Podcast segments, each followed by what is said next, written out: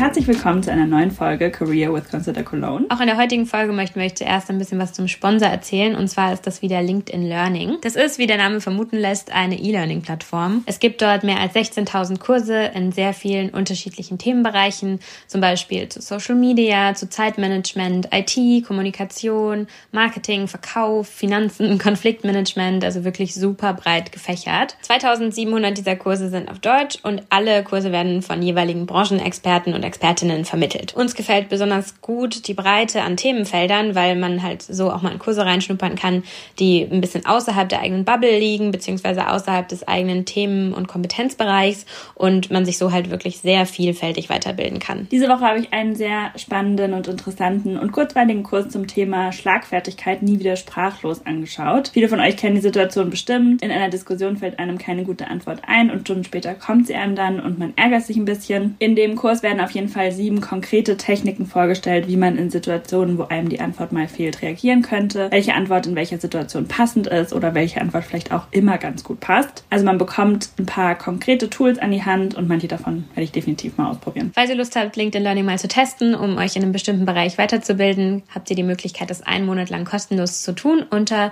linkedin.de slash learning. Den Link findet ihr natürlich auch in den Show Notes. Und dann geht's jetzt los mit der heutigen Folge und unserem Gast. Möchtest du dich einmal kurz vorstellen? Ja, hallo ihr Lieben. Ich bin die Dina. Ich bin äh, 27 Jahre alt und arbeite als Produktmanager bei einem kölschen Plattenlabel mit dem Namen Pavement Records. Ein kölsches Plattenlabel fanden wir super interessant, deswegen wollten wir unbedingt mit Dina sprechen. Wir machen das dann meistens so, dass wir chronologisch vorgehen und zurückspringen zu einem Punkt, wo du findest, wo dein beruflicher Werdegang gestartet ist und dann arbeiten wir uns sozusagen bis nach heute durch. Vielleicht kannst du da mal einen guten Startpunkt nennen. Ja, sehr gerne. Also ich habe mir im Vorhinein auch schon so ein bisschen Gedanken gemacht und so überlegt, wo war eigentlich mein Startpunkt, weil das Thema ist, dass ich, seit ich ein kleines Kind bin, total musikverrückt war. Das kommt so ein bisschen von meinem Papa. Also wirklich, ich kann mich jetzt noch daran erinnern, da war ich irgendwie so drei Jahre alt und das Schönste war, wenn man aus dem Kindergarten gekommen ist, einfach direkt sich vors Plattenregal zu legen, die CDs rauszuziehen und so ganz viele verschiedene ähm, CDs durchzuhören und dann natürlich auch, was war Papas Lieblingsmusik. Das ging tatsächlich so von Metallica über Elton John, Take That und dann natürlich auch zu vielen kölschen Künstlern, insbesondere irgendwie Bab und LSE oder auch Hawaii und Blackfills, die ich damals dann schon als Kind total aufgesogen habe und da konnte ich einfach wirklich Tage mit verbringen. Hätte aber, glaube ich, niemals gedacht, obwohl ich immer riesig musikbegeistert war, dass ich mal die Chance kriege, in der Musik zu arbeiten und habe das dann auch die meiste Zeit eigentlich nicht getan. Ich bin eigentlich immer ein sehr, sehr großer Kopfmensch gewesen und habe so gedacht, okay, erstmal gerade durch, ne, alles irgendwie hintereinander weg und habe nach dem Abi eigentlich schon vor meiner mündlichen Prüfung direkt ein Praktikum gemacht, weil das muss man ja haben, um ein Studium zu machen und einen Studienplatz zu kriegen. Und habe dann, weil ich eigentlich auch nicht so genau wusste, was ich mache und dachte so ein bisschen, ja komm, machst du was mit Medien und BWL und habe auch im Produktmanagement ein Praktikum gemacht für eine Süßigkeit, auch sehr spannend. Da haben wir sehr viele Süßigkeiten getestet. Das war nicht gut in den sechs Wochen.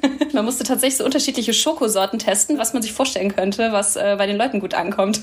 Mega Dream. Ähm, kann ich dich da einmal kurz unterbrechen? Wie bist du da drauf gekommen? War das Zufall oder hast du aktiv dich danach umgeschaut oder wie kam das? Das war tatsächlich eher Zufall. Das ist ein großes Unternehmen in Bergisch Gladbach gewesen. In der Nähe bin ich ja auch aufgewachsen und habe dann so ein bisschen geguckt, was ich spannend finde. Und die hatten tatsächlich auch ein Praktikum dann ausgeschrieben und dann hat das so geklappt, glücklicherweise. Mega cool. Nach dem Abi und dem Praktikum habe ich dann direkt angefangen zu studieren hier in Köln. Ich wollte wirklich was mit Medien machen, weil mich das auch mega interessiert hat und habe dann genau drei Jahre Medienwirtschaft studiert und in der Zeit tatsächlich ganz unterschiedliche Nebenjobs auch gemacht, auch wieder gar nicht unbedingt in Bezug auf Medien. Ich habe zum Beispiel, das war mein absoluter Lieblingsnebenjob, in der Kaltakquise am Telefon gearbeitet. Also das härtet wirklich ab fürs Leben, wobei mir heute auch noch Leute sagen, dass ich deshalb, glaube ich, eine Telefonstimme habe. Man lernt am Telefon, egal zu wem, nett zu sein, auch wenn man aufs Übelste beleidigt wird. Möchtest du einmal kurz über diese Telefonakquise reden? Also erstmal, wie bist du da dran gekommen? War das auch ein Zufall? Das kam tatsächlich damals über einen Studienkollegen. Das war eine relativ neue Firma und dann war das einfach ein sehr flexibler, gut bezahlter Job am Telefon. Die haben nur studentische Aushilfskräfte auch gesucht, um das aufzubauen. Und es ging tatsächlich darum, Leuten ihr Mehrfamilienhaus in Köln abzuquatschen. Wie viele wollten?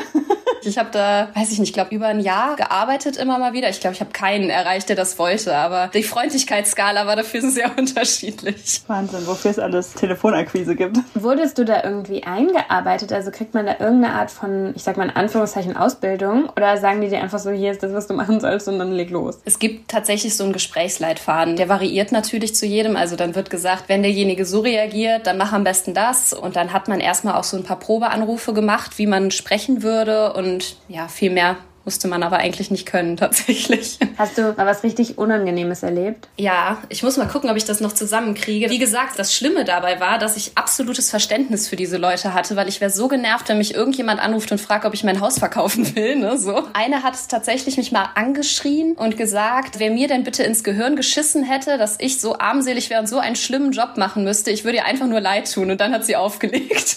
Das war, glaube ich, so der Tiefpunkt aber auch. Wie motiviert man sich dafür? Das ist ja echt heftig, wenn man immer freundlich bleiben muss und Leute dann ja so unfreundlich sind oft. Also wir hatten tatsächlich ein super nettes, lustiges Team, was nur aus Studenten bestand und haben uns dann da auch im Hintergrund einen Spaß draus gemacht. Ich meine, es war wirklich ein Job, der dafür da war, die Wohnung irgendwie zu bezahlen ne, und mitten in Köln leben zu bleiben. Und ich habe da auch nicht viel gearbeitet. Ich glaube, acht Stunden die Woche oder so. Und dann konnte man sich das irgendwie alles so legen, dass es in Ordnung war. Man durfte nur selber keinen schlechten Tag haben, dann war es schwierig. Ja. Du hast gerade schon deinen Studiengang angesprochen. Vielleicht wollen wir darüber mal ein bisschen sprechen. Wie genau hieß der Studiengang? Der Studiengang hieß Media Management, also Medienwirtschaft, ganz klassisch ähm, und war quasi eine Teilung aus Medien, also wirklich ne, die verschiedenen Arten von Medien, Marketing in Medienjobs und dann das ganz klassische BWL, also auch Buchhaltung, VWL und solche Module waren dann auch mit dabei. Sehr spannendes Studium, kann ich nur empfehlen. Wo hast du das studiert? Ich habe das hier an der Rheinischen Fachhochschule in Köln studiert. Das ist eine private Hochschule. Man konnte den Studiengang damals tatsächlich auch überhaupt nicht öffentlich studieren. Da gab es nur dieses Medienwissenschaften. Und ähm, dann habe ich mich dazu entschieden, weil ich diese Mischung aus BWL und Medien eben irgendwie strikter fand, habe ich dann gedacht, komm, dann, dann machst du das. Hattest du schon im Kopf, was ungefähr du damit machen könntest oder was du damit machen möchtest? Oder hast du einfach nur gedacht, okay, das ist ein Studiengang, mit dem man hoffentlich viel machen kann, anschließend, wo einem viele Möglichkeiten offen stehen? Tatsächlich eher das. Also gerade nach dem Abi, wie gesagt, ich bin auch total verkopft immer gewesen und einfach, ich muss jetzt direkt was finden, ich muss direkt was machen und dann war das so der Studiengang, der mir irgendwie ad hoc auch am besten gefallen hat. Das war gar nicht so in Bezug darauf, dass ich irgendwann mal einen bestimmten Job ausüben möchte. Und du meintest gerade schon, du kannst es sehr empfehlen, also dein Studium hat dir Spaß gemacht? Ja, also das Studium war wirklich cool. Ich fand auch die Hochschule cool. Da waren Dozenten auch, die wirklich in ihren Jobs noch gearbeitet haben und dann auch ganz viele berufsgebundene Praxisbeispiele eigentlich gegeben haben. Ich weiß noch zum Beispiel Medienrecht, was ja eigentlich total langweilig klingt, aber da hatten wir irgendwie den Anwalt, der Sido vertreten hat und dann irgendwie erklärt hat, wie die Maske von Sido markenrechtlich geschützt wurde, dass die sonst keiner kopieren konnte und so. Und das waren irgendwie dann immer, es war eigentlich dröge Themen, die aber dann spannend wurden durch den Praxisbezug. Total cool. cool. Und konnte man sich dann irgendwann spezialisieren innerhalb des Studiengangs? Genau, ich habe sechs Semester studiert. Nach dem vierten Semester hat man dann Schwerpunkt gewählt. Da habe ich, ähm, weil ich eigentlich ein sehr kreativer Mensch bin oder das immer am liebsten mochte, den Schwerpunkt Creative Leadership und Innovation gewählt. Da ging es so ganz viel darum, wo vielleicht gerade große Unternehmen in der Zukunft stehen werden und äh, verschiedene Modelle kreativ zu arbeiten, neue Produkte zu entwickeln, neue Marketingstrategien zu entwickeln, die es so noch nicht gibt, mit so zum Beispiel Design Thinking Methoden und so weiter. Klingt auch mega spannend. Ich habe in deinem Lebenslauf gesehen, dass du deine Bachelorarbeit zum Thema Crowdsourcing geschrieben hast. Das hat sich mega spannend angehört. Kannst du einmal so erzählen, worum es da genau geht? Ja, auf jeden Fall gerne. Da kann ich gerade auch noch kurz vorwegnehmen. Also nach diesen wunderschönen Erfahrungen in der Telefonkalterquise habe ich dann irgendwann gedacht, so, es geht so nicht weiter. Ich muss jetzt wirklich einen Nebenjob machen, der mir Spaß macht, ob ich da jetzt irgendwie viel Geld für verdiene oder nicht. Und habe dann einfach so die Band Casala mal angeschrieben, weil mich das Thema Social Media Management auch schon immer interessiert hat und einfach so gesagt habe, ach, hast nichts zu verlieren, schreibst du denen mal und sagst, dass du in die Richtung studierst und ob die vielleicht ein Praktikum anbieten. Und hatte dann auch Riesenglück, dass die sich damals bei mir gemeldet haben. Das war 2015, genau in dem Jahr, wo ich auch meinen Bachelor gemacht habe und habe dann da so kleine Einblicke kriegen können und dann auch das große Glück gehabt, dann mit denen begleitend meine Bachelorarbeit eben zu schreiben. Das Thema war, boah, das muss ich jetzt erstmal wieder zusammenkriegen, irgendwie, ich glaube, Transmedia Storytelling und Crowdsourcing. Und auf jeden Fall habe ich ein Format Format entwickelt aus Crowdsourcing und Transmedia Storytelling, um eine CD-Veröffentlichung von Casala zu promoten. Ich glaube, man muss einmal ganz kurz für Nicht-Kölner dazu sagen, dass Casala eine große, bekannte kölsche Karnevalsband ist, eine der größten. So viel zum Thema proaktiv Dinge anfragen und sich auf Dinge bewerben. Ja, also wir hatten es jetzt schon so oft im Podcast, dass Leute so gesagt haben, sie haben halt einfach mal das ausprobiert und es hat halt geklappt. Und ich kenne das halt auch selber von mir, wie oft ich Sachen nicht mache, weil ich schon davon ausgehe, dass das eh nichts wird. Und wenn man schon vorher sozusagen sich das das so wegredet sozusagen. Dabei hat man in 99 Prozent der Fälle ja auch nichts zu verlieren, außer vielleicht ein mini bisschen Zeit. Und man riskiert halt vielleicht eine Enttäuschung, aber dann hat man es halt wenigstens versucht. Ja, und auch wie oft man dann durch solche Zufälle oder solche proaktiven Geschichten irgendwie auf den richtigen Weg kommt und sich dann halt was viel Größeres daraus ergibt, womit man anfangs irgendwie nie gerechnet hätte. Absolut. Und ich habe das auch in dem Moment so gedacht, einfach nochmal dieses Thema zu überlegen, wo hat man vielleicht selber auch Spaß dran und eine Leidenschaft für und einfach mal zu überlegen, in welche Richtung könnte sich dieser Job vielleicht auch gestalten und dann mal zu fragen. Mega cool. Und was hast du sonst noch so in dem Praktikum für Casala dann gemacht? Also hauptsächlich deine Bachelorarbeit oder hast du dann abgesehen davon auch noch andere Sachen für die machen dürfen können? Ich durfte so ein bisschen mit reinschnuppern, also daran, wie die ihre Arbeit im Social Media aufbauen, habe ein paar äh, Tools kennengelernt, auch mit denen die arbeiten, was super spannend war und habe dann zwei Konzerte auch mitbegleitet. Einmal ein Konzert im Palladium, da haben wir so eine Fotobox betreut. Das war eine lustige Aktion auch, weil das Team rund um Casala total nett ist. Also es sind einfach nur nette Menschen da. Und dann war ich mit in der Waldbühne in Delbrück. Das war ein Open-Air-Konzert. Da hatten wir eigentlich geplant, so ein Social-Media-Konzept auf verschiedenen Kanälen zu machen, weil aber im Waldbad einfach äh, grandios schlechtes Netz beziehungsweise gar kein Netz ist, ist das dann leider daran gescheitert. Und dann habe ich am Ende nur ein paar Fotos gemacht und dann ähm, war tatsächlich auch mein Studium schon vorbei und dann hat bei mir so ein bisschen wieder so dieses Kopfding überwiegt, was sich leider am Anfang von meiner beruflichen Laufbahn, wenn man das so nennen kann, total durchgezogen hat. Und dann habe ich gedacht, komm, jetzt musst du dich auf ein Praktikum bei einem bekannten Unternehmen bewerben und so weitermachen. Und dann hatte das dadurch dann auch geendet. Hätte es zu deinem Bachelorstudium auch noch den passenden Master gegeben? Hätte es gegeben. Ich habe tatsächlich von vornherein gesagt, nach dem Bachelor, ich weiß nicht, wie ich das beschreiben soll, mir hat das einfach gereicht. Also mir war das irgendwie zu viel, dieses immer arbeiten, Hausarbeiten, Bachelorarbeit, lernen. Also viele sagen ja, die Studienzeit ist die entspannteste Zeit des Lebens. Ich fand das teilweise echt auch super anstrengend. Also das hat nicht nur Spaß gemacht und dann habe ich nachher gedacht, komm, ich will irgendwie lieber auf eigenen Beinen stehen und mein Geld verdienen und erstmal gucken. Und dann habe ich deshalb erstmal mich auf Praktikaplätze beworben. Ja, dann erzähl mal, wie es dann nach deinem Studium weiterging. Ich habe mich dann tatsächlich ganz klassisch wild durch die Bank weg bei ganz vielen Kölner Unternehmen auf sämtliche Marketingstellen beworben oder Produktmanagementstellen im Praktikum und bin dann bei einem Sender gelandet im Online-Bereich in der Produktinnovation und habe da dann ein Praktikum gestartet. Und das war auch eine super spannende Zeit. Da haben wir ganz viele Sachen ausprobieren können und ich habe dann quasi den jeweiligen Produktmanagern zugearbeitet. Unter anderem war ein Produkt Blockwalk, wo verschiedene Influencer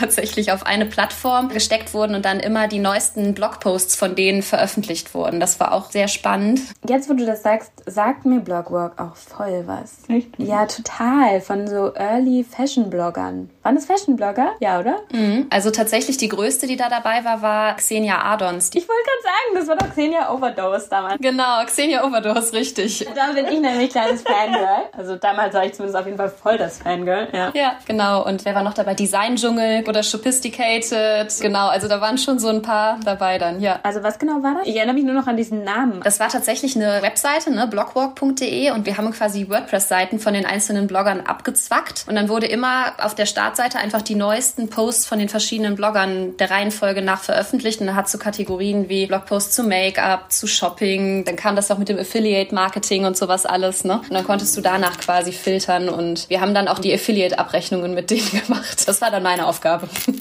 Ach, crazy. Ja. Welches Jahr war das denn? 2015. Super spannend, witzig. Das andere Innovation-Produkt da war tatsächlich so eine Mini-Comedy-Serie, die hieß Comedy Rocket mit ganz vielen YouTubern damals auch, also Comedy-YouTubern. Und wir haben da dann auch eine eigene Website und auch einen YouTube-Kanal und sowas zugehabt und betreut. Also das war echt eine lustige Zeit, weil man auch viel in dieser ganzen Abteilung, dieser Spirit eben rüberkam, ganz viel ausprobieren und neue Dinge und das war eine coole Zeit, ja. Das war halt vor allen Dingen so die Zeit, wo halt das alles noch so neu war, also so 2015, 2016, da war ja YouTube auch noch so voll neu. Also, dass es Leute hauptberuflich gemacht haben, dass Leute damit Geld verdient haben, dann diese ganzen Netzwerke, da hat so langsam Fahrt aufgenommen, auch dass Leute so realisiert haben, dass es halt ein Business ist und nicht nur ein Hobby. Ja, und vor allen Dingen, dass auch große Medienkonzerne sich plötzlich für diese neuen Medienzweige interessiert haben. Immer noch, aber vor allen Dingen davor und in den letzten Jahren wurde das ja nicht so richtig ernst genommen. Das stimmt, ja. Ist in einem Konzern ja immer so eine Sache, ne? Und da muss es natürlich eine Innovationsabteilung sein, die sowas dann auch reinbringt und fand ich auf jeden Fall auch cool. Wie lange hast du das Praktikum gemacht? Ich war sechs Monate da tatsächlich und dann haben wir danach überlegt, weil ich gerne auch da weitergearbeitet hätte in dieser Abteilung. Das hat zu dem Zeitpunkt aber nicht geklappt. Und dann habe ich tatsächlich äh, kurzfristig überlegt, weil die für diese YouTube-Serie auch noch jemanden brauchten, der die redaktionellen Inhalte pflegt und gesagt haben, das könnte ich machen, aber es gab keine Stelle. Und gesagt, du kannst dich ja als freier Mitarbeiter bewerben. Und dann habe ich tatsächlich noch so Workshops besucht, wie man in die Selbstständigkeit geht und mit dem Steuerberater gesprochen und war dann einen ganzen Monat selbstständig.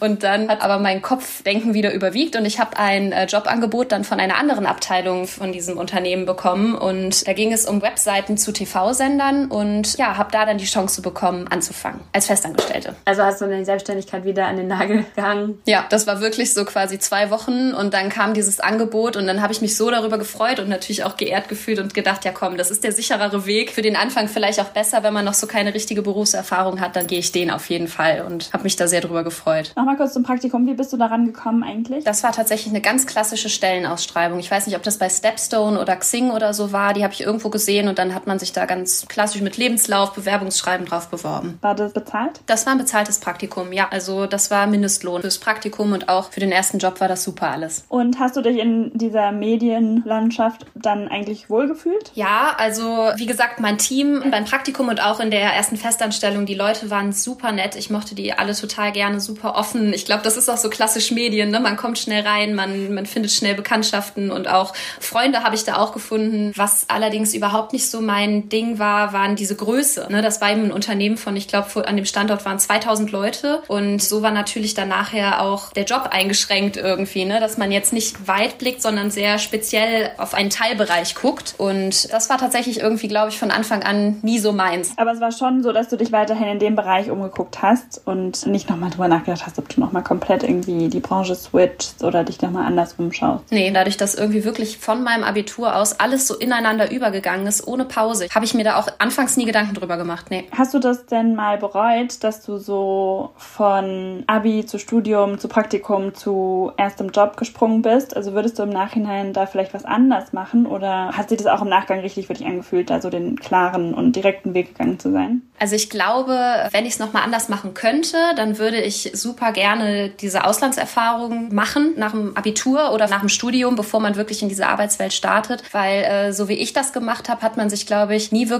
Zeit genommen zu überlegen, was will man wirklich, sondern man ist einfach so durchgegangen. Ne? Und ich hatte natürlich auch das große Glück, also da bin ich auch nach wie vor super dankbar für, dass sich immer eine neue Option dann auch ergeben hat und es so weitergehen konnte. Das ist ja auch schon viel Glück irgendwie. Aber ich glaube, dass es jedem gut tut, einfach auch mal sich selber die Ruhe zu gönnen, ein bisschen durchzuatmen und zu überlegen, was möchte ich wirklich. Ich habe nichts von dem bereut, was ich gemacht habe, das nicht. Aber ich glaube schon, dass es gut tun würde. Ja, war bei mir zum Beispiel ähnlich. Also ich habe ja auch kein Auslandssemester, kein Auslandsjahr oder so gemacht und im Nachhinein würde ich das auf jeden Fall machen. Bei euch war das ja vielleicht auch so, aber ich hatte das auch nach dem äh, Abi irgendwie, dass immer gesagt wurde, keine Lücke im Lebenslauf. Das war dann noch so voll verrufen. Ne? Man darf keine Lücke haben und wenn, muss man die irgendwie verargumentieren können oder so. Ne? Und das hatte ich, glaube ich, so total im Kopf verankert. Heute ist eigentlich eher das Gegenteil. Ich meine, heute wird ja jede Auslandserfahrung super krass geschätzt. Aber ja, ich habe das damals auch noch oft gehört als Argument, dass man bloß nicht irgendwas über den Haufen schmeißen soll und möglichst schnell rausfinden soll, was man will und wo es hingeht und dann dabei auch bleibt am besten. Ich habe das auch so wahrgenommen, auf jeden Fall. Ja, ich auch. Ich glaube, deshalb war das für mich auch super schwer. Also ich habe dann insgesamt in diesem Unternehmen äh, zweieinhalb Jahre mit dem Praktikum gearbeitet und mir ist das damals super schwer gefallen. Also ich war dann eine Zeit lang auch einfach nicht mehr so glücklich mit der Struktur und mit den Aufgaben und mit dem, wie ich persönlich mich da weiterentwickelt habe. Aber diesen Sprung zu schaffen, um zu dem Thema zurückzukommen, wirklich zu sagen, ich muss was anderes machen, ich muss hier weg, das ist mir mega schwer gefallen vom Kopf her. Und ich habe dann wirklich auch lange überlegt, wie ich das mache. Dann ist tatsächlich noch bei mir in der Familie ein Trauerfall dazu gekommen und dann hat man irgendwie auch noch mal so mehr hinterfragt. Ne? Und dann habe ich irgendwann gesagt, so komm, ich glaube, du musst jetzt wirklich noch mal was anderes machen und habe dann da auch gekündigt, ohne was zu haben und habe mir dann aber im Kopf so zurechtgelegt, okay, dann mache ich jetzt eine Sprachschule. Ne? So, also ich brauchte wieder was, um irgendwie überhaupt den nächsten Absprung zu finden und habe dann quasi mein Erspartes aus dem Job genommen und eine Auszeit von drei Monaten genommen und habe dann sechs Wochen Sprachschule auf Hawaii gemacht, was ziemlich cool war.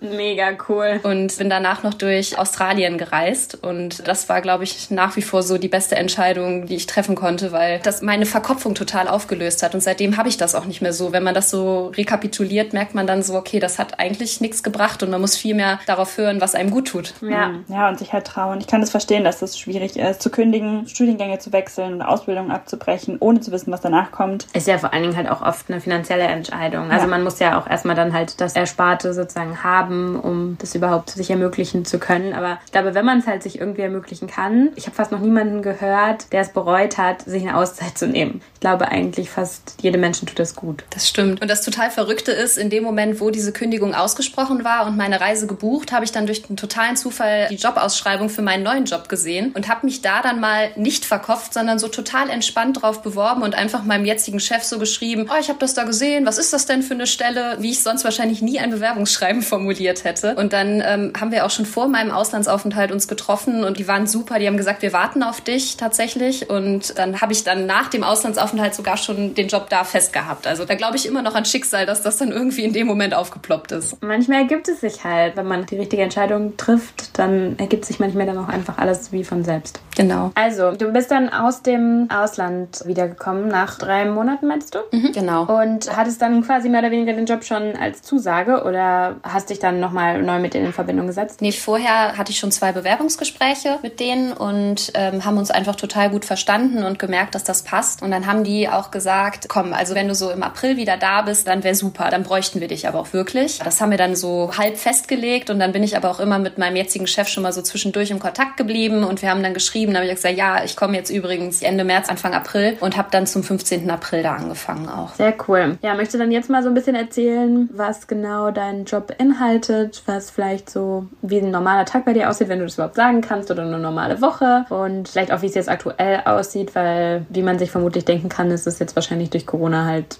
ganz anders als vorher war, nehme ich mal an. Ja, es ist tatsächlich verrückt. Also ich bin jetzt seit drei Jahren da und mein Chef hat schon, als ich angefangen habe, gesagt, gib dem Job auf jeden Fall mindestens mal ein Jahr, weil wir haben übers Jahr hinweg so viele verschiedene Projekte. Eigentlich kannst du dann erst bewerten, ob es dir gefällt oder nicht. Und so war es auch. Also es ist ähm, ein super vielfältiger Job und das ist auch das, was ich daran so mag. Wir sind drei Leute im Unternehmen, also meine Kollegin, ich und mein Chef und wir decken ganz viele verschiedene Bereiche ab, was mir unglaublich viel Spaß macht, weil man eben eigentlich genau das, was du gerade gesagt hast, diesen Alltag, wie sieht so der klassische Alltag aus, das haben wir gar nicht. Also es ist immer projektbasiert, das, was gerade anfällt. Also auf der einen Seite ist es ein ganz klassisches Plattenlabel. Das heißt, wir haben Verträge mit kölschen Bands oder Künstlern und veröffentlichen Musik mit denen. Entweder einzelne Titel als Download oder Stream oder eben auch wirklich komplette Alben, die dann auch physisch verkauft werden. Meine Kollegin ist dann unter anderem zuständig auch für den Vertrieb. Das heißt, die hat klassisch ähm, mit Saturn, Mediamarkt, Amazon und Co. zu tun und bringt die Platten an den Mann auch. Innerhalb des Labels haben wir uns die Bands so ein bisschen aufgeteilt, was diese Plattenarbeit angeht. Das heißt, wenn eine unserer Bands eine Veröffentlichung hat, dann betreuen wir die ähm, vom Anfang an. Die liefern uns dann oft eine feste Songauswahl und wir übernehmen einen ganz klassischen Projektmanagement-Job. Wir sprechen mit den Künstlern, wir sprechen mit der Agentur, die das Artwork von der ganzen CD oder von dem Cover designt. Wir ähm, sprechen im nächsten Schritt mit dem Presswerk, also wirklich da, wo die CD noch hergestellt wird, ne, wie das alles aussehen soll. Da geht's dann von Grafikdaten über Material des Covers, also ganz unterschiedlich. Dann ist der nächste Schritt bei so einer Plattenveröffentlichung die PR. Das heißt, wir sprechen mit Radiosendern und Fernsehsendern und versuchen, das Produkt an den Mann zu bringen. Oft gibt's ja bei CDs immer so einen Main-Track, der irgendwie nochmal ausgekoppelt wird. Dann gibt's dazu zum Beispiel auch ein Video. Dann ist das nach Band ganz unterschiedlich, ob wir die auch bei der Videoproduktion ähm, unterstützen in Bezug auf die Projektplanung. Ihr merkt schon, es ist sehr vielseitig, also ähm, ganz, ganz unterschiedliche Themen, was das angeht. Wir überlegen uns auch Social-Media-Aktivitäten oder zum Beispiel habe ich auch mal für eine Band ein komplettes Video mitgefilmt und geschnitten. Wenn die Ansprüche nicht so professionell sind quasi, dann machen wir auch sowas. Also wir decken eigentlich alles rundum ab dann. Mega cool. Aber sorry, ich kenne mich halt wirklich gar nicht aus in der Musikbranche. Als Label ist man jetzt nicht für die Produktion der Musik verantwortlich, oder?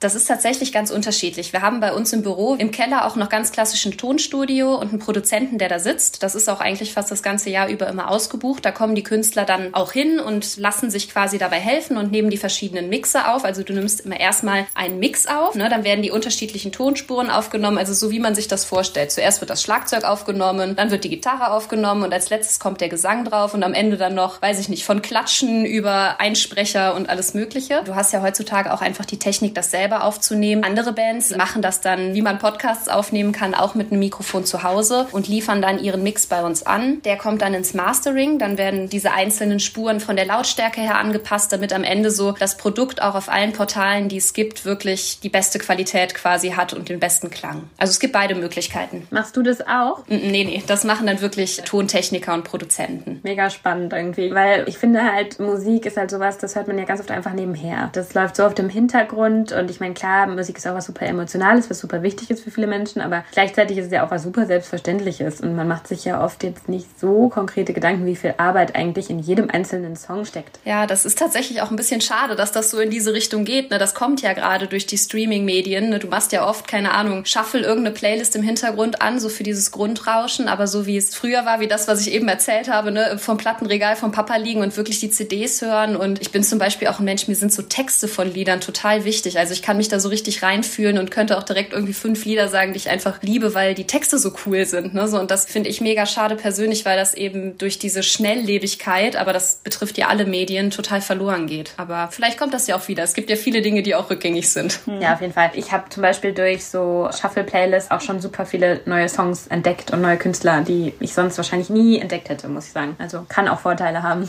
ja, das stimmt. Ich glaube, man hat oft keine Vorstellung davon, wie viele unterschiedliche Musikbranchen es eben gibt und was da einzeln dahinter steckt. Zum Beispiel die Kölner Karnevalsmusik alleine schon. Das ist ja eine Riesenbranche und ja auch an ganz viele Jobs geknüpft, logischerweise so. Und ich glaube, dass viele das nicht auf dem Schirm haben, dass man halt, wenn man dafür eine Leidenschaft hat zum Beispiel, da auch einen Beruf finden kann. Also ohne jetzt Künstler zu sein, ohne jetzt Sänger zu sein, ohne Musiker zu sein. Das stimmt, das ist wirklich so. Also gerade hier diese Kölner Szene, die gibt natürlich sehr, sehr viel her. Also es ist immer schon sehr auf den Karneval erstmal beschränkt, weil das, glaube ich, das ist, wo die meisten Leute auch mit der kölschen Musik in Kontakt kommen. Auf der anderen Seite ist es so, wenn du so als kölsche Band, also neben diesem Plattenbusiness, machen wir eben auch noch die Buchungen für eine Band, also das Bürogeschehen, also wirklich die Auftrittsbuchungen. Und da kann man schon sagen, also so eine Kölner Band macht im Jahr locker 300 bis 400 Auftritte, davon 200 im Karneval und den Rest aber auch aufs Jahr verteilt. Aber ich glaube, selbst das wissen viele nicht, dass halt Kölner Karneval und damit verbundene Kölner Karnevalskonzerte nicht nur am Rosenmontag stattfinden. Wahrscheinlich am wenigsten am Rosenmontag, sondern vor allen Dingen die Wochen, Monate davor und dass halt ganz viel drumrum noch ist. Das stimmt, also so die klassische Session, so heißt das ja, ne? die Karnevalszeit, die beginnt ja am 11.11. .11. und dann spielen die Bands im November ein paar Auftritte und wirklich in der harten Zeit, in der Kernzeit von Januar, erstes Januarwochenende bis dann Rosenmontag bis zu 200 Auftritte. Das heißt, die haben teilweise auch wirklich an einem Samstag neun Auftritte am Tag, an einem Weiberfassnacht bis zu elf, ne, mit wirklich dann Fernsehauftritten und Radio noch dazwischen. Ich kann da immer nur wieder den Hut vorziehen, wie die das machen und dann so ein Auftritt geht im Karneval ja 25 Minuten und dann teilweise, sagen wir mal, um 8 Uhr abends im Gürzenich hier stehen. Das ist ähm, am Heumarkt, für die, die sich in Köln auskennen. Und dann um 9 Uhr, also wirklich ihren Halbstundenauftritt spielen, umziehen, ins Auto rein und dann eine Stunde später auf der nächsten Bühne in Köln-Weiden stehen oder so. Also das ist wirklich logistisch und auch kraftmäßig Wahnsinn. Da kann man nur den Hut ziehen. Hm. Ja, absoluter Wahnsinn. Und wahrscheinlich auch ganz anders im Vergleich zu anderen Musikern, die halt ein Konzert spielen abends. Dafür natürlich deutlich länger, aber trotzdem nur eins, weil sie halt nicht so sessionsgebunden sind. Auf jeden Fall. Also so klassisch Touren, ne, das ist natürlich auch mit noch mehr Aufwand verbunden. Also so eine Session, die buchen wir ähm, meistens im Sommer, zwei Jahre vorher, wirklich in so einer Akkordarbeit. Also dann hat man bis zu 600 Termine, dann macht man ein Routing, am Tag eben fünf bis neun Auftritte und dann guckt man, was passt zusammen, wie kriegen wir das unter einen Hut, möglichst viele auch zu spielen. Und wenn du so eine Tour planst, also das ist tatsächlich dann im Jahresgeschäft der Fall, dann hat man erstmal ein viel längeres Programm. Ne? So, also man hat nicht fünf Titel, sondern 20 oder 25. Man hat eine ganz andere logistische Anfahrt auch. Ne? Man hat ein Catering, was man drumherum vielleicht auch noch organisiert und eben auch einen viel größeren Probenaufwand, als wenn man wirklich in diesen sechs Wochen immer die fünf selben Titel ja auch spielen muss und das ja nachher auch wirklich in Akkordarbeit tut. Also ich stelle mir das als Band so anstrengend vor, diese Songs so oft zu spielen, weil selbst wenn du einen Song sehr, sehr gerne magst, in dem Moment, wo du ihn halt produzierst oder spielst, das muss einem doch so auf den Sack gehen nach einer Weile. Also vor allen Dingen kann mir das nicht vorstellen. So ein Karnevalshit ist ja jedes Jahr wieder am Start und die Leute wollen ja auch jedes Jahr dieses Lied dann wieder hören. Egal, was du so dir Neues überlegt hast, du willst ja immer nie mehr fast laufen hören sozusagen. Ja, das ist tatsächlich so. Man merkt das. Ich bin auch schon mal äh, mit den Bands mitgefahren dann und wenn du im Karneval mit denen unterwegs bist, dann ist das einfach wirklich Professionalität pur. Die stehen auf der Bühne und du merkst, die Leute nehmen dann einen mit. Dann läuft das eine Lied, was vielleicht dein Hit ist und du hast aber die Leute, die auf den Tischen stehen und mittanzen und dein Lied mitsingen und du merkst einfach, wie die Bands das auch durch die Session trägt und das ist wirklich sehr beeindruckend. Was dazu auch noch interessant ist, tatsächlich, wo du das gerade meintest, so ein Hit. Also es gibt ja tatsächlich jedes Jahr auch den Druck, also als Band, dass du jedes Jahr einen Sessionshit spielen musst. Das heißt, die müssen jedes Jahr ein neues Lied schreiben, was im besten Fall hitverdächtig ist, weil es ja hier im Lokalen dann auch wirklich Hitparaden gibt. Und ja, es ist ein sehr hartes Geschäft. Es gibt sehr viele Bands. Wenn du dann, keine Ahnung, dreimal hintereinander vielleicht auch keinen Hit Auftritt hattest, dann wirst du auch ganz schnell nicht mehr gebucht. Und deshalb ist das wirklich auch ein enormer Druck, quasi auf Knopfdruck kreativ zu sein und wieder ein neues Lied zu liefern. So. Ja, kann ich mir vorstellen. Wahnsinn. Was von den ganzen Sachen, die du bisher so gemacht hast oder die du jedes Jahr so machst, macht dir denn am meisten Spaß? Das ist echt super schwer zu sagen, weil ich finde sogar, dass manchmal rein organisatorische Dinge ja auch gut tun können, weil man so das Gefühl hat, was wegzuarbeiten. Aber ich glaube, am spannendsten sind tatsächlich immer so die kreativen Dinge. Also wenn man Videodrehs begleitet, wenn man wirklich eine Plattenveröffentlichung hat, ne, das ist natürlich auch immer schön, weil du hast am Ende einfach dieses Produkt in der Hand und siehst so, boah, das haben wir jetzt irgendwie alle gemeinsam da rausgebracht und besonders die Künstler natürlich. Und das ist echt ein schönes Gefühl, dann am Ende so ein kreatives Produkt zu sehen und das, was mir, glaube ich, auch am meisten Spaß macht. Erlebst du die Karnevalszeit inzwischen eigentlich anders, seitdem du das zu deinem Beruf gemacht hast? Absolut. Das hätte ich vorher auch nicht so gedacht. Ich habe immer gerne Karneval gefeiert und feiere das auch noch gerne. Aber es ist schon lustig, wenn man in der Kneipe steht und dann bei manchen Liedern vielleicht auch eine Geschichte dazu kennt und dann bei manchen Liedern auch erst schon so denkt so, ach nee, das will ich jetzt nicht hören, da habe ich jetzt keine Lust zu, weil da verbinde ich jetzt die Geschichte mit oder oh, das ist aber wirklich total schön und dann versucht man den Leuten im Zweifel dann noch irgendwie was zu erzählen, warum das Lied jetzt wirklich total klasse ist und so. Es interessiert gar keinen natürlich. Mich würde das voll interessieren. Also ich glaube, am Rosenmontag würde dich das auch nicht interessieren. Nein, das ist einfach nur das Wichtigste, dass man laut mitsingen kann und das Kölsch dazu auch schmeckt, ne? ich möchte jetzt Karneval feiern. Ja, also da ist man dann jetzt wahrscheinlich auch schon ein bisschen bei dem Thema, dass ihr ja wahrscheinlich halt sehr eingeschränkt seid im Moment, beziehungsweise halt eure Bands und Künstler und Künstlerinnen, nehme ich mal an, oder? Ja, genau. Es ist tatsächlich so. Also ich habe ja eben schon gesagt, ich bin jetzt ja drei Jahre in dem Job und ein ganzes Jahr davon haben wir jetzt ja diese wunderbare Pandemie. Und es ist tatsächlich sehr, sehr schwer insofern, dass ja Veranstaltungen einfach gar nicht stattfinden. Ich weiß nicht, wie es euch geht, aber wenn man so letztes Jahr sieht, da war irgendwie noch so viel mehr Aktionismus. Also es gab irgendwie neue Formate wie Autokinos, Livestreams. Da weiß ich auch, da haben wir sehr viel selber auch noch überlegt, was man machen könnte. Und in diesem Jahr ist das irgendwie anders. Die Leute sind müder. Man merkt, dass man zwar stattfindet, aber dass man damit vielleicht auch nicht viel Geld verdient. Also es den Künstlern auch nicht viel hilft. Und dadurch entsteht auch mittlerweile immer mehr so eine Lethargie. Und ich habe auch das Gefühl, dass diese ganze Veranstaltungsbranche und die Musik und Kultur, die eigentlich ja für unser Land so wichtig ist, ne, wenn man jetzt an normale Zeiten denkt, dass die aktuell gar kein Gehör findet. Ja, das ist auch echt super traurig. Vor allen Dingen, weil ja eigentlich, also klar, so eine Veranstaltung ist nicht dasselbe online, aber man könnte ja auch online Sachen unterstützen und stattfinden lassen. Also ich habe mich jetzt nicht damit beschäftigt, wie schwer das umzusetzen wäre, aber man könnte ja auch Live-Streamings machen, halt mit bestimmten, weiß ich nicht, Spendenaktionen verbunden oder halt Zugangsbeschränkungen im Sinne von, man zahlt halt dafür was, dass man die Künstler live sieht, aber halt online oder so. Aber ich habe auch ein bisschen das Gefühl, da ist nicht so viel Aktion da, wie du selber schon gesagt hast. Ich glaube teilweise, dass auch die Akzeptanz bei den Leuten da schwierig ist, weil wenn du jetzt zum Beispiel überlebst, ne, du kriegst Spotify umsonst, du kriegst ein YouTube-Video umsonst und viele Leute machen das auch, dass sie auch dann für Livestreams spenden oder auch Eintrittsgelder zahlen, aber die Akzeptanz dabei ist doch eine andere. Und irgendwie merkt man, dass es den Leuten dann vielleicht doch nicht so fehlt, ne, wie man das selber jetzt wahrnimmt. Also ich weiß nicht, wie es euch geht, ob ihr euch schon viele Livestreams oder Live-Konzerte online angeguckt habt. Es ist eben schon eine ganz andere Stimmung. Schon alleine, du hast kein Publikum, was dich mitnimmt, ne, dann gibt's eingespielt gespielten Applaus. Es ist für die Künstler viel schwerer, vor einer Kamera einfach zu stehen und das abzuliefern, aber auch als Zuschauer was anderes. Ja, auf jeden ja. Fall. Also ich liebe halt Konzerte. Ich gehe halt normalerweise super regelmäßig auch auf Konzerte, aber online ist es halt überhaupt nicht zu vergleichen. Deshalb kann man auch nur appellieren, wer Musik mag, immer CDs kaufen, downloaden, vielleicht einmal mehr downloaden als zu streamen oder so. Das kommt wirklich beim Künstler ganz anders an am Ende auch. Oder sobald es möglich ist, eben wieder zu Konzerten zu gehen. Ich bin der festen Überzeugung, sobald es möglich ist, ich jetzt auch als Privat Privatperson, ich werde sofort wieder jegliche Konzerte stürmen und mich freuen, mich in die Masse zu schmeißen und mit den Leuten gemeinsam zu singen und zu tanzen. Und ich glaube, das wird den meisten so gehen, gerade in unserem Alter. Nächste Karneval wird hoffentlich legendär. Schätze ja. Wird's auf jeden Fall. Hast du noch ein Highlight der letzten drei Jahre? Was war so ein Moment, wo du dir echt dachtest, boah, was für ein Mega-Job? Also ich muss echt sagen, ich liebe den Job wirklich total. Eigentlich die Phase, die am stressigsten ist, das ist bei uns tatsächlich so von Oktober bis Januar. Ich würde da gar keinen Moment rausnehmen. Das ist immer wieder Wahnsinn, wie wir dann irgendwie so in diesen Arbeitsmodus verfallen und äh, zwischen Videodrehs, Veröffentlichungen. Wir haben eine Weihnachtstour mit einer Band von 18 Konzerten in, ich glaube, 21 Tagen oder sowas, die zu stemmen ist und man verfällt dann in so einen Modus. Es macht einfach tierisch Spaß und gibt einem so eine Euphorie und ich würde da gar nichts rauspicken. Ich glaube, es ist die Vielseitigkeit und einfach dieses Thema, dass man sich mit dem Hobby und der Leidenschaft, nämlich Musik, beschäftigen kann, die einen dann da so durchträgt und die einfach echt Spaß macht. Ich kann jedem nur, wie gesagt, empfehlen, guckt, was eure Leidenschaft ist und ob ihr da irgendwas mit dem Job mitmachen könnt, weil das tut gut. Jetzt haben wir sehr viel über die positiven Seiten geredet. Gibt es denn auch irgendwas, was du gar nicht magst an deinem Job? Also klar, es gibt immer organisatorische Sachen, die vielleicht weniger Spaß machen als die kreativen. Ich mache zum Beispiel auch Buchhaltung nebenbei. Ich mache äh, viele verlagliche Themen, was dann sehr rechtlich auch ist. Also ne, um neben dieser kreativen auch die andere Seite zu zeigen. Das äh, sind Themen, die machen mal mehr, mal weniger Spaß, aber gehören eben auch dazu ne, und sind vielleicht auch ein Ausgleich dann neben diesen turbulenten Veranstaltungszeiten.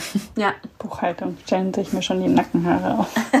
Gibt es noch irgendwas, was wir vielleicht übersprungen haben oder so? Also, wo du jetzt im Nachhinein noch sagen würdest, das würdest du gerne noch unterbringen oder das haben wir vergessen oder das wäre dir noch wichtig? Also, ihr merkt schon, dieser Job ist einfach super umfassend und ich habe jetzt irgendwie nur so zwei, drei Themenfelder davon gesagt. Das umfasst eigentlich noch viel, viel mehr und wird daher nie langweilig. Ja. Ja, cool. Zum Abschluss stellen wir jedem Gast immer die gleichen drei Fragen, die du gerne so kurz und knapp und intuitiv wie möglich beantworten kannst. Frage Nummer eins. Was wolltest du als Kind werden? Als Kind wollte ich Musical-Darstellerin werden, obwohl ich nie tanzen konnte. cool. Frage Nummer zwei ist, was machst du als Ausgleich zum Beruf? Ich mache unglaublich gerne Sport. Ich mache eigentlich jeden Morgen äh, Yoga oder gehe laufen und mache irgendwas zusammen mit meinem Freund oder treffe mich gerne mit Freunden, wenn das möglich ist, in der Kneipe auf ein Bierchen. Ja, gute Gespräche, das ist eigentlich der beste Ausgleich, den es gibt. Ja. ja, dann kommen wir jetzt zur dritten Frage. Was bedeutet es für dich, erfolgreich in deinem Beruf zu sein? Also für mich ist Erfolg irgendwie nicht an Geld oder so gemessen oder an der Stellung, die man in der Firma hat, sondern daran, dass man angekommen ist, dass man sich wohlfühlt und sicher in dem, was man macht und dass es einen glücklich macht und Wertschätzung. Also ich glaube, dass man für das, was man tut, wertgeschätzt wird. Das sind so die Themen, die für mich wichtig sind und die habe ich glücklicherweise gerade auch alle und deshalb bin ich echt happy. Das ist schön. Sehr schöner schön. Abschluss. Wenn man noch irgendwie Fragen an dich hat, kann man dich dann irgendwie kontaktieren? Ja, natürlich. Ihr könnt mich natürlich sehr, sehr gerne kontaktieren, entweder bei Instagram oder auch einfach per Mail. Perfekt. Wir schreiben dann die Infos in die Show Notes. Also falls ihr Fragen habt, dann könnt ihr da gerne vorbeischauen. Ciao, Kakao. Tschö mit Ö. See you later, Alligator.